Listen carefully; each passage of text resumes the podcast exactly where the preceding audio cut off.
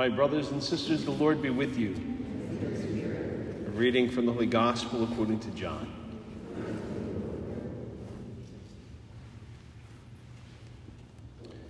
Jesus said to his disciples, As the Father loves me, so I also love you.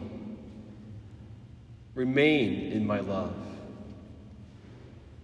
If you keep my commandments, you will remain in my love just as I have kept my Father's commandments and remain in his love. I have told you this so that my joy may be in you and your joy might be complete. This is my commandment love one another as I love you.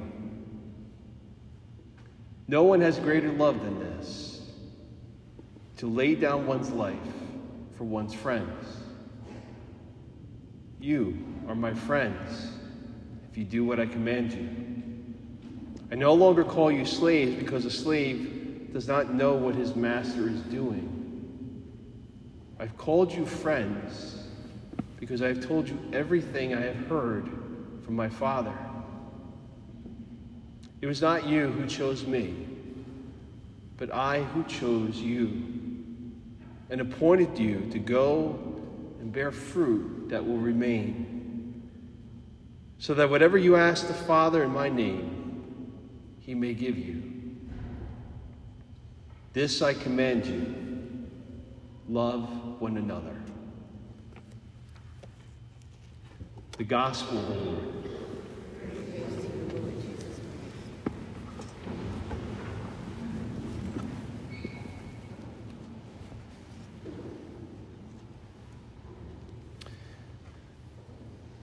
When was the last time you experienced or witnessed mind blowing generosity? Far too often, members of Generation Z, that's those who were born between 1995 and 2012, are described in pretty unflattering ways. Perhaps everyone feels that way about their generation when they're being evaluated by the previous ones. But having worked now with college students for almost 14 years, one of many joys has been seeing some of the most beautiful examples of sincere generosity that has often been mind blowing to me. For example, this, this one night on a, a, midnight run, which is where we go and bring food and clothing and, and toiletries to homeless men and women in uh, New York City a couple years ago a couple of our students were hugging and praying with these strangers, which was beautiful in itself. But even going beyond that, this one particular night, we happened to be on the, stop. It was like our third or fourth stop in Midtown Manhattan. And by that point, we had run out of some supplies, which often happens. You have no idea how many people you're going to encounter. And so the objective is just to do the best you can to bring as much stuff that you have and just do the best you can with that. This one homeless man very patiently was standing on line as those before him were being shown all the, the available things that were still left the coats, the sweaters, and the boots. And one of our students just saw him standing over there and just went over and said, Is there anything in particular that you're looking for? Maybe I can go find it for you in the meantime. And he said, All I want is some socks. And of all the things that we had left at that point, that was the one thing we were out of. And at that, this one student said, Give me a minute, just stay here. And then he bolted before I could stop him and said, What are you doing? Where are you going? We have a schedule to follow, blah, blah, blah, blah, blah. Before a word was even out of my mouth, the kid ran down the street and found a department store that was still open, bought a, a pack of, of socks for this person I think this is actually the first time I ever shared that story. I was just so blown away on so many levels by the, the whole experience, not the least of which I didn't expect this kid to be the one that was going to run and do that. Another example was one of our Focus missionaries. Focus is the Fellowship of Catholic University Students, and these missionaries are recent college graduates who fundraise their salaries in order to, to minister to students which that in itself is mind blowing. Especially imagine some of their parents' reactions when they tell them that after four years of college, they're going to go beg for funds so that they can lead their peers in Bible studies and try to have a deeper relationship with Jesus and His church. Some of their parents are mind blown, but not in a positive way. So I've been moved and humbled by these missionaries over the, the past 10 years that we've had them as part of our ministry. And one missionary a few years back, one of his team members in a meeting said to me, Guess who's donating a kidney and wasn't planning on telling anyone? And of the four members, I did correctly guess. I knew exactly who it was. When I was finally able to get the story out of him later, he sincerely didn't want anyone to know, let he get any recognition or accolades for this. He just explained a guy went to high school, his kidney wasn't working, he needed a transplant. So I, I went and got checked and found I was a perfect match, and so I offered. It wasn't a relative, this wasn't even a close friend.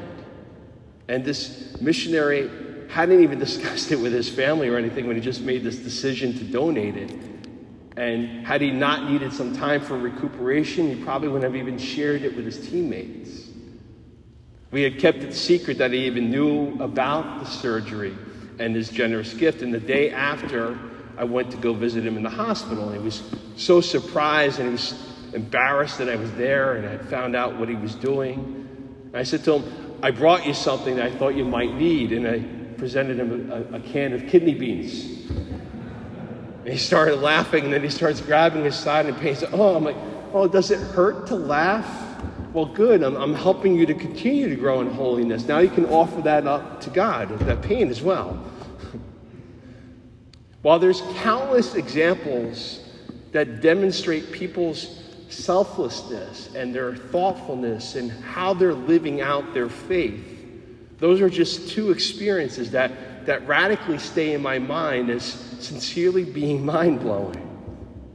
They were not only just moving and profound examples of how these, these two kids had heard the gospel message and were trying to respond to it, but humbled and challenged me to ask, what limits and why do I put those limits in my response in being generous and responding to the gospel? That's kind of what's happening in, in, today's scriptures, especially that first reading from the Acts of the Apostles. We need a, a couple more details to understand how utterly mind blowing a passage that was. For Peter, and as they're described in that reading, the circumcised believers, or in other words, fellow Jews, this is after Jesus' ascension into heaven and the outpouring of the Holy Spirit on them at Pentecost. So they've been sent by Jesus to, to share the gospel message to the ends of the earth.